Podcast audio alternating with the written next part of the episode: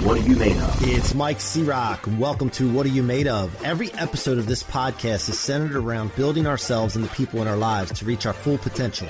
I hope that the experiences and stories of success from these conversations can give you rocket fuel to reach new heights and help you answer the question, what are you made of? What are you made of? I want to remind you that the Rocket Fuel book is available at MikeCroc.com/book. That's MikeCroc.com/book. Go get yourself a copy and subscribe to the What Are You Made Of podcast on iTunes, Spotify, or your favorite podcast platform. If you like watching these, it's available on YouTube at my channel, Mike Ciorrocco. Now, enjoy the show. Welcome back to another episode of What Are You Made Of with your boy, the unstoppable Mike Ciorrocco. Yes, I'm back. And I say back because you know what? The virus got me because I had to stay inside, stay away from people. And that's not me, man. I'm not an introvert. I am an extrovert. I need to be out around people. That's where I get my energy from. And that's why I love hanging out with all of you. Thank you so much for joining us. Today's guest is someone that I met, I believe on Clubhouse, but then she has her new app that's coming out. I met her because she was speaking and I was intrigued by what she's doing. And I actually joined the Wisdom app, which you're going to hear about here on this show. But I'm also intrigued to the fact that she's a tech co-founder or founder, I should say. And I'm a co-founder and I want to ask some questions. This is how I learn. And for those of you watching and trying to figure out how did I move so fast into where I am and how did I elevate so fast over the last few years, it's because of asking kind of questions that we're going to ask today and getting around people that are a little bit ahead of the game than you, a little farther down the road than you. So please pay attention as we're going through this with my guest, Dayo Akinrinade. Did I do the good? Perfect. Yes, okay. You did. I wanted to take that nice and slow, but Dayo, welcome to the show. Thank you so much. Thank you for having me. I'm very excited. Well, you know, you're calling in from the UK, I believe, right? That's correct. So you are about 5 p.m., 6 p.m.? Yeah, 5 p.m., just past 5 p.m. Yeah. And I am around noon. So if I have a little bit more energy than her, guys, I just want you to remember that she's been already in her day for 5 or 6 hours ahead of me. So she's been through a lot more right now and I haven't gotten there yet. So, yeah, but I'm still just on the coffee and rolling. So although you're in UK, so you might've just passed the time for tea and tea sometimes has caffeine, right? A little bit. Yes. Tea. We do tea time for 5 PM and lots of tea all day, of course, because It's England. Yeah. Yeah. Awesome. I love tea too, but coffee's my number one. So, all right. So Dayo, here's how we start the show. Every time we want to stick to that before we get down a rabbit hole. What are you made of? Okay. So I'm going to say I'm made of consistency because I think passion and interest are needed. But if you don't apply yourself consistently, and even when you don't think the results are going to come, but I'm a firm believer that if you're consistent and you plant the seed, what I find in tech is that those seeds will grow. And sometimes there'll be a seed I planted in like October or June, but it comes back around and it's going to grow and you're going to get results. So consistency. Yeah. And then there's also something else there I hear is patience. Yeah, I think that's a good one too. I think patience and coupled with a strong belief in what you're building. And I think particularly in tech, as the founder, sometimes you have a vision, you have this crazy idea, right? Like with Wisdom, I had this vision and I said, look, we're going to take social audio. We know it exists for Clubhouse, but I said, we're going to have a particular utility, which is mentoring and connecting people to have meaningful conversations, one-to-one conversations. And oftentimes people around you are not necessarily going to see the vision, but it's about being consistent and believing your vision and, you know, painting that vision and selling that vision. And then you get people on board to bring it to life. Yeah. You know what I noticed a lot of people have a vision. They get frustrated because people don't see their vision, but you're the one with the vision. You're the one with the clarity and you could actually see it in color in 3D. And you have to figure out a way to transfer that into other people, and telling them one time is not going to do it. Right. You can't just tell somebody one time and expect them to grasp it. So that's where that patience has to come in. And that's a weakness of mine, or has been in the past. I ain't letting it be a weakness anymore. I'm urgent all the time. It's got to be now. It's got to be now. And I get frustrated very easily in the past because I didn't understand why people couldn't see the same vision. And once you get people to see the vision though, and then they start believing and buying in, Then in order for them to justify their decision to do that in their head, whether they spend money on it, invest time, effort, whatever, then they have to tell other people about it. And that's what the point you want to get to with people. Am I right? Yes, I think absolutely right. And especially when people can take your product or your service and rephrase it in their own words without coaching, that's when you know you have it. And to your point, sometimes it's the convincing and it's the selling. When I speak to the early community of wisdomers, which is why I call them wisdomers, they're great because they sell wisdom in their own words. So when they tell me things like wisdom has changed my life, when people tell me things like I've closed paying clients on wisdom, and not even with the hard sell, because they just go live and they speak about their expertise, they speak about what they're passionate about, they take Q&A from listeners. Somebody else is listening in the background, listening to an expert diagnosing and working something out with a potential client. And you're listening as a third party. And then you're like, hey, I want to book you for this same thing because I've seen you in action. And so when we see these cycles happening and then people come back with the testimonials, to your point, yeah, they're selling for you because they're taking what you do and putting it into their own words. I think that's when you know you're winning. Like, for example, what did someone say with wisdom? They said, because the way you navigate through wisdom, and actually to anyone listening in, we're saying wisdom, but, we are a social audio app. And what we do is we use social audio to connect mentors to knowledge seekers. And what's different about wisdom is we have one-to-one intimate conversations. One of our users was telling somebody else, he said, wisdom is like a Tinder stack of TED Talks. And he kind of said that because you navigate through wisdom by swiping. You swipe through cards, but every card is a live audio conversation that's happening. So you listen a bit. Do I want to go to the next one? And you swipe through. And he said, it's a Tinder stack of TED Talks. And I was like, look, I could never have come up with that. Like, people just come up with, how they want to describe it. I love that. Yeah, no, that's the greatest. You got your messaging that you start with, and then it evolves through the users. I love that. So before we get any more into wisdom, which we're going to talk more about, can you tell us a little bit about yourself? Like, where'd you come from and what was it like growing up? And what are some of the adversities that you had to handle coming up? Yeah, sure. Great question. So I was born in the UK, spent the majority portion of my life here. When I was about 9 years old, as a family, we moved to Nigeria, which is where I am originally from. So kind of like, culturally, spent a number of years there, then moved back to the UK and I've always been in tech, right? So I studied computer science. And then from there, I moved into management consulting in the City of London.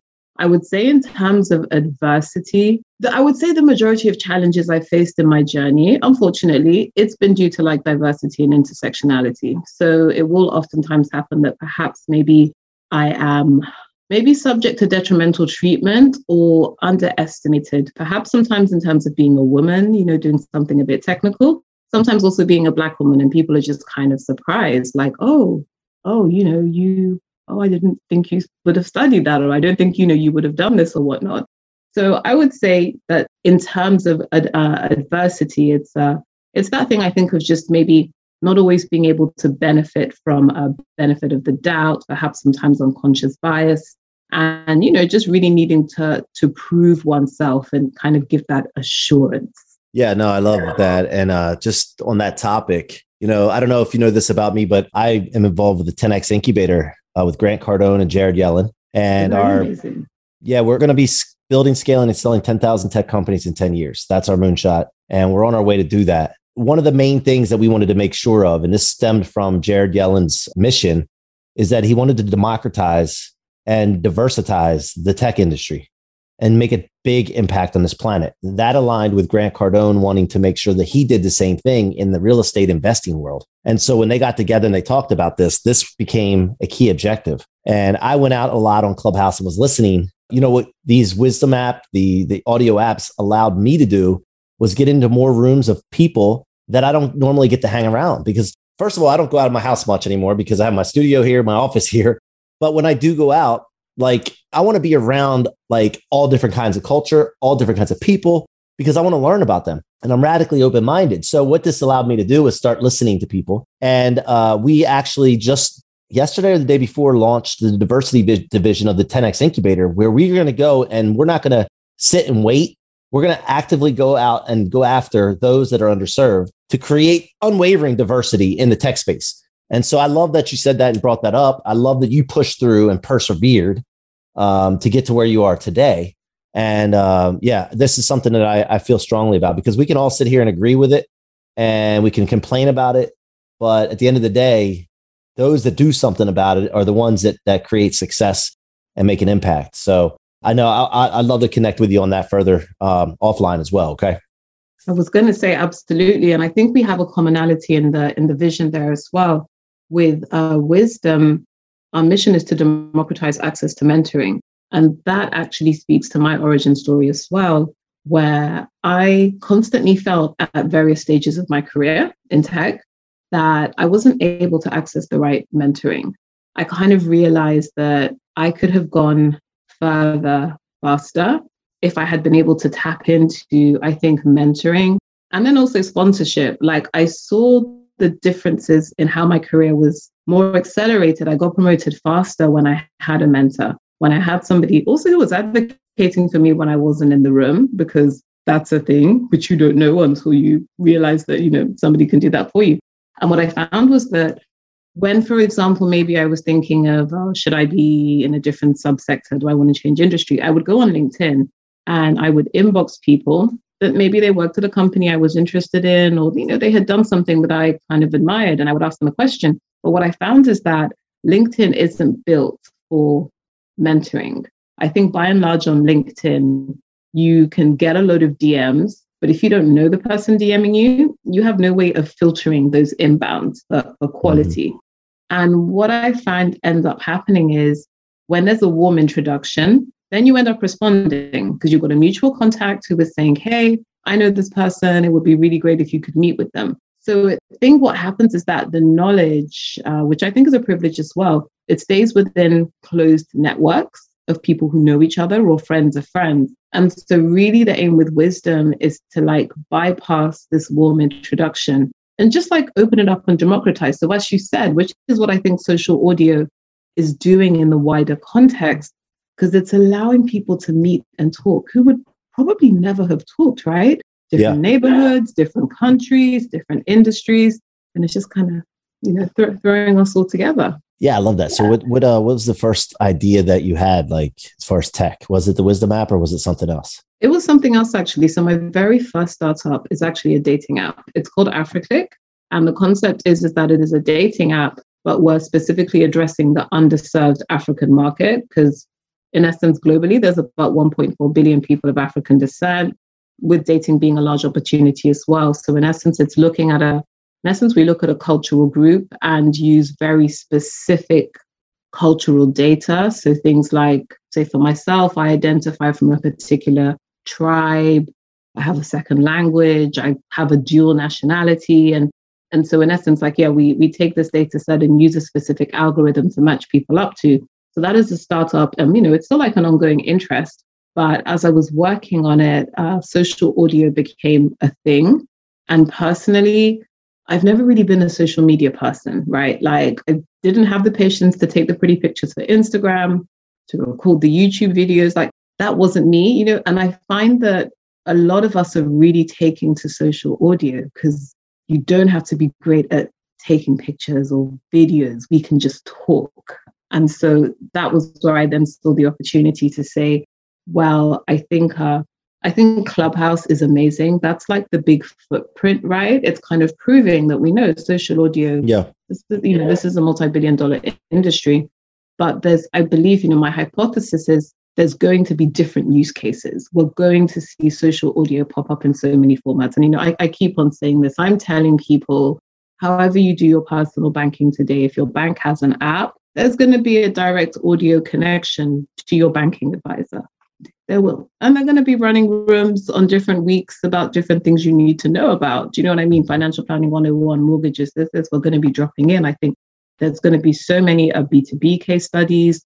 There's going to be use cases for SMEs. You know, I'm telling people now, whether you're a vet, whether you're a lawyer, you know, whoever you are, you lead by giving advice. audio is a great place to do it because you get that one-to-one real-time interaction with your users, right? If you visit a website, if I play a YouTube on your website, I'm not talking to you. I'm not talking to your team. Yep. It's that one-to-one. And I don't know, you may recall, I think it was in the early days of Clubhouse, Josh Constine, I think he's a tech journalist. He did a really big interview with Mark. Yeah, he did an interview with the founder of Facebook, Mark Zuck, the founder of Shopify, and I think it was the founder of Spotify at the time. So it was, you know, really influential people together. And Mark Zuckerberg said, he said, social audio is really interesting. And he said, there's going to be many different formats, like one-to-one, one-to-many for family. And he said, one-to-one, I think there's something interesting there.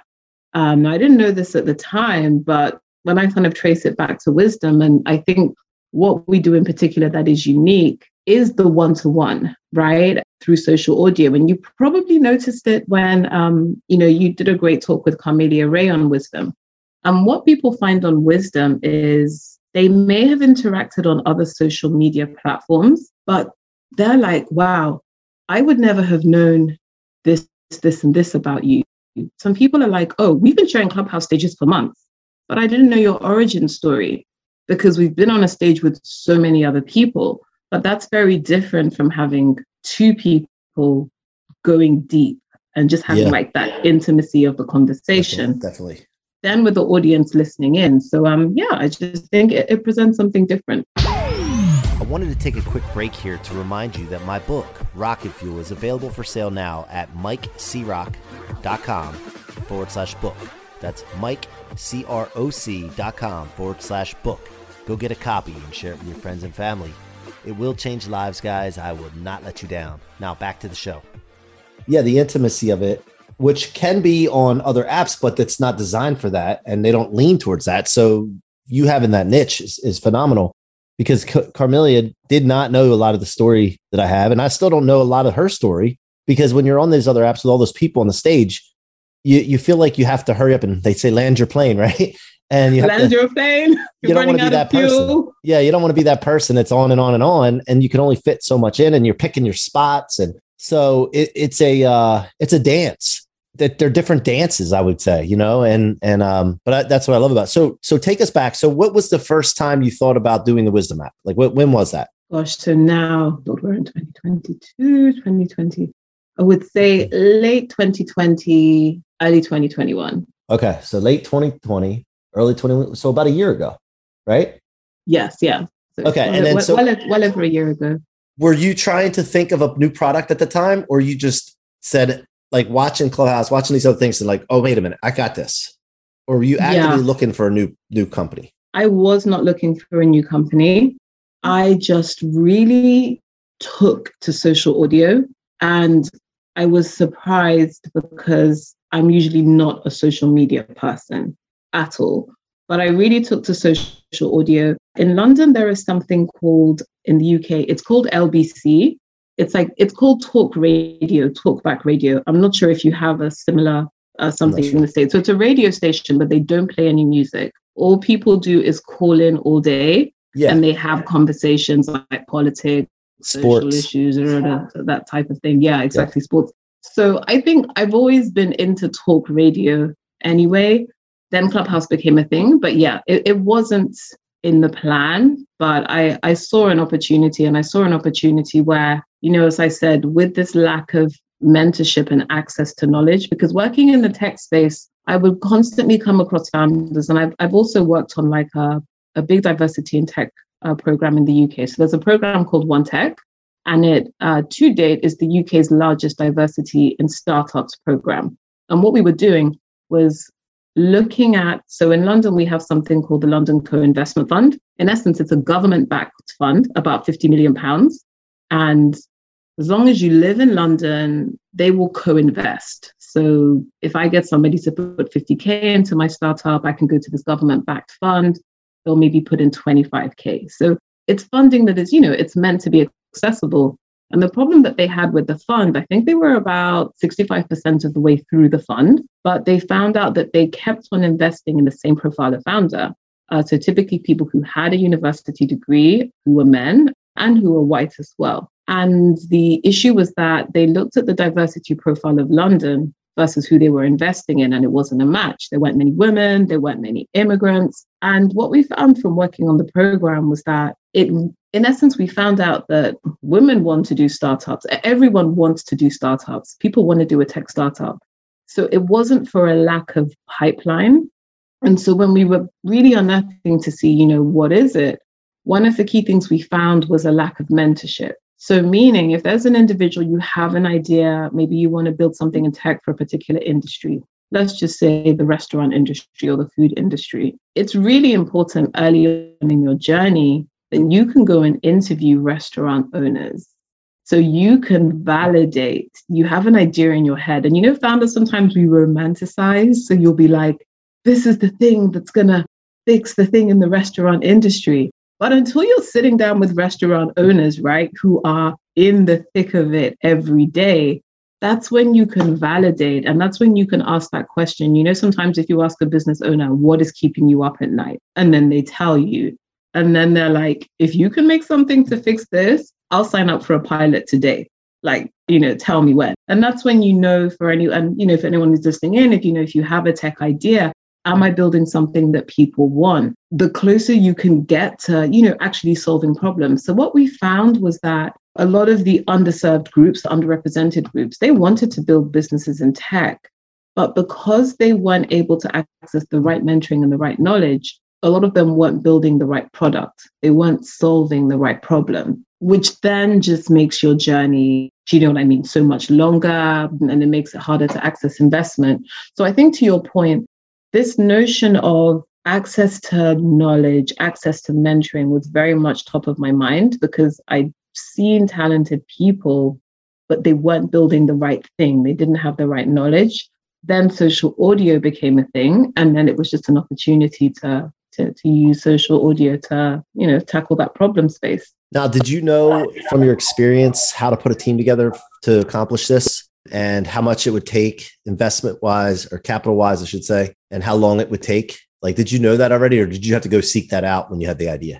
So that was something with software development, I would say you never fully know, but you can estimate to within a maybe 70%. And then, it's going to run over a little bit.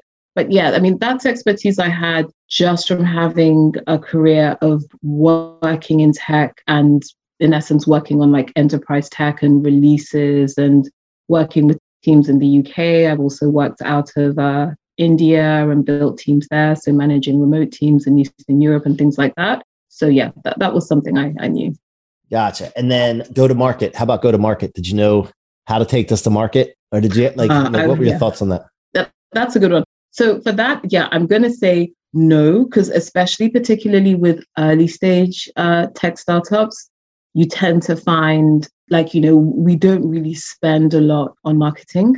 There's the notion and the hypothesis is that if you build something that is going to resonate with people, then the word of mouth will kind of spread. And you'll also find when you speak to investors to raise money, investors don't want to hear you're spending their money on marketing.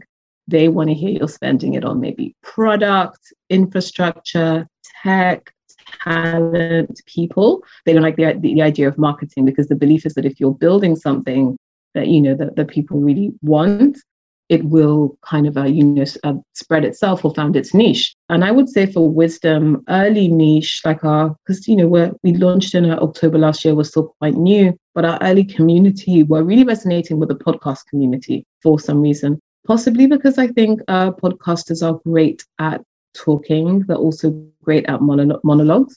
And then I think podcasters are seeing an opportunity where they're used to recording in a studio. So anyone they're interacting with, they've had to prearrange to invite them in. They're now saying, oh, we can record our podcast live on Wisdom. We can have an audience of listeners. We have a feature where even listeners can react like with emojis. So you can clap, you can boo, you can heart and stuff like that. So they can record their podcast live. They can gauge people's reactions. And then with Wisdom, we have this guest timer format. So you can allow somebody to come into your guest spot for like 1 minute, 2 minutes, 3 minutes, all the way The podcast is like, well, we can take live guests, you know, we can get live interaction. So it's just, it's adding a different dimension to their podcasts.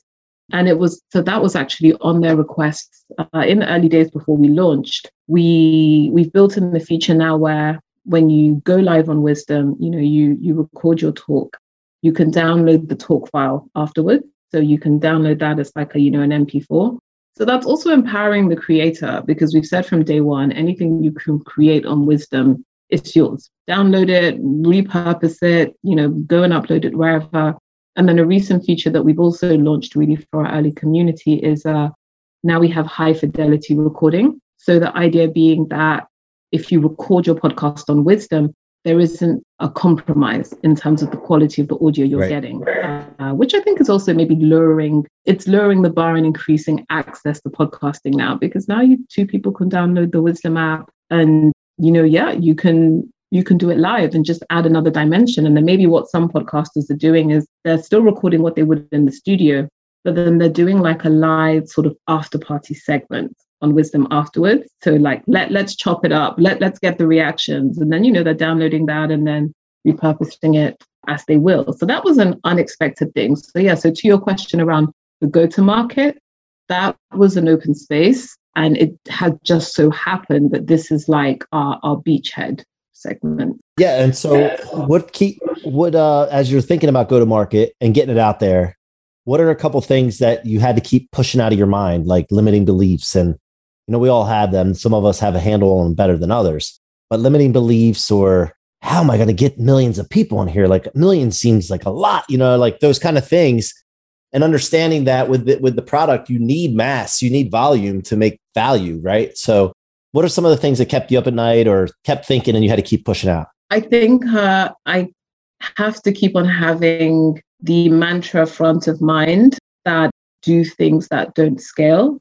So trusting within this lean startup concept that within the early stages of your startup, the ways you're going to acquire customers are going to be things that don't scale. So let's say, to give her an example, if I reached out to a community of podcasters, you know, which is one of some of the things I did, hey, we're building this thing, we think it's going to be really cool, would you be interested? I have to be comfortable doing that with the, you know, and having a team to do it as well. But understanding that that's not the thing that's going to get us to the tens of millions, but we can't be reaching out. But you have to, you know, trust that do things that don't scale at the beginning, get your really loyal early community, you know, which we have now. I would say from launch in October through to December, where we announced and we put out a press release because we had raised a $2 million pre-seed round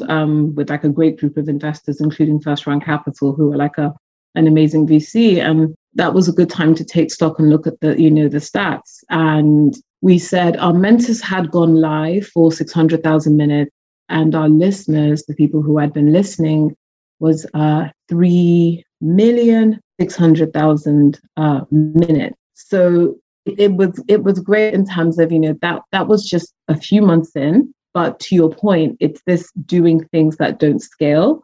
And also, I would say with growth as well, you can't stress too much about the future. Like, clearly there needs to be traction, there needs to be momentum, but it's just focusing on, okay, what do we need to do in the next 1 to 3 months?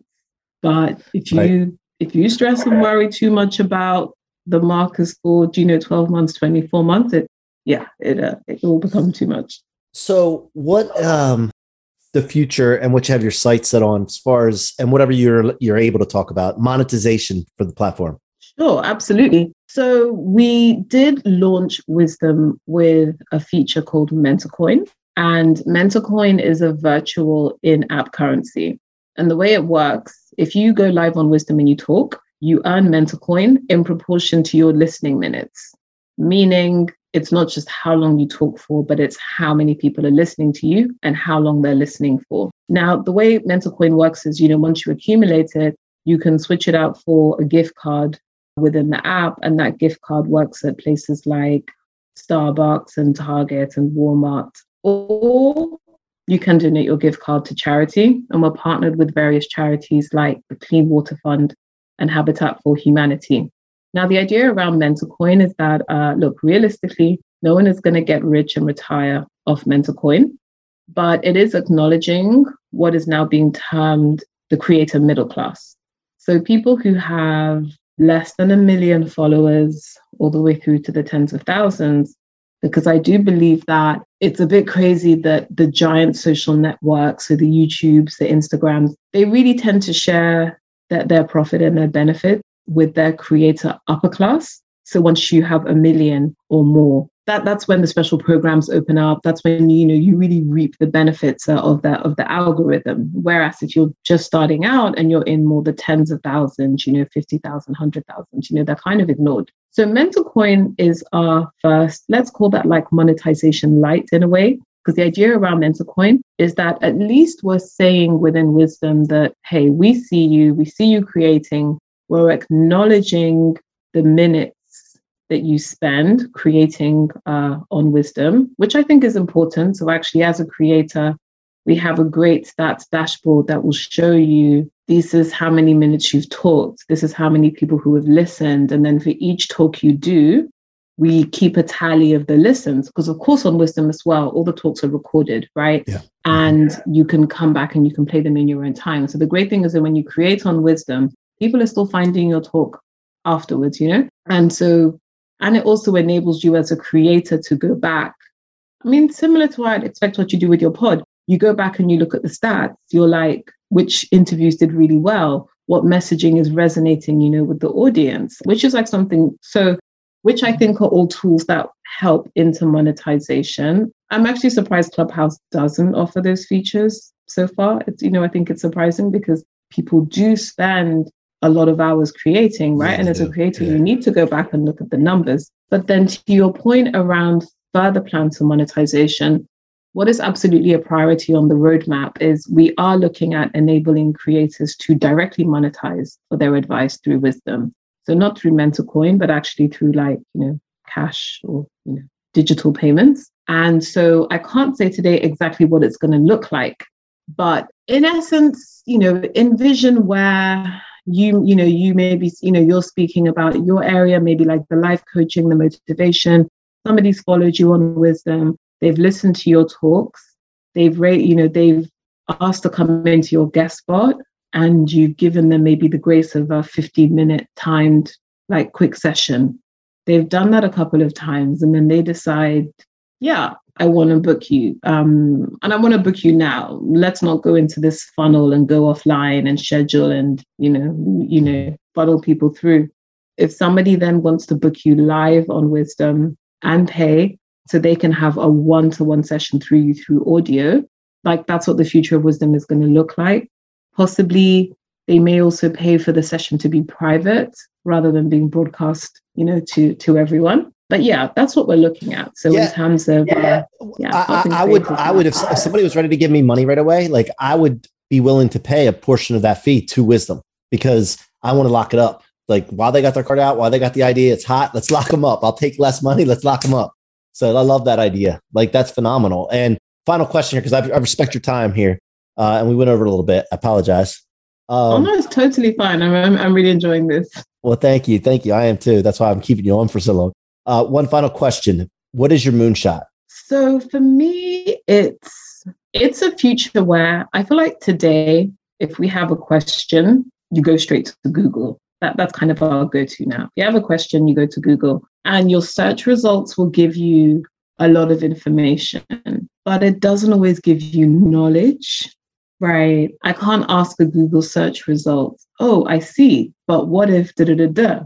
It's going to tell me about no. You just get like a load of information. So for me, it's going to be a future where people have questions and they're really seeking knowledge and they're seeking wisdom. You open up Wisdom and you can speak to someone, you can speak to an expert live, have that human contact. So for me, it is, I want Wisdom to be like the first port of call when people have a question, but they really want a meaningful answer. And then for us to hit that mark where we can, you know, we can say we've you know, we have a million mentors, you know, and we can say, you know, proportionally from that, we would have mentored like, you know, tens of millions of people. Love that. Love it. Well, I want to talk to you offline when we hang up. I got an idea.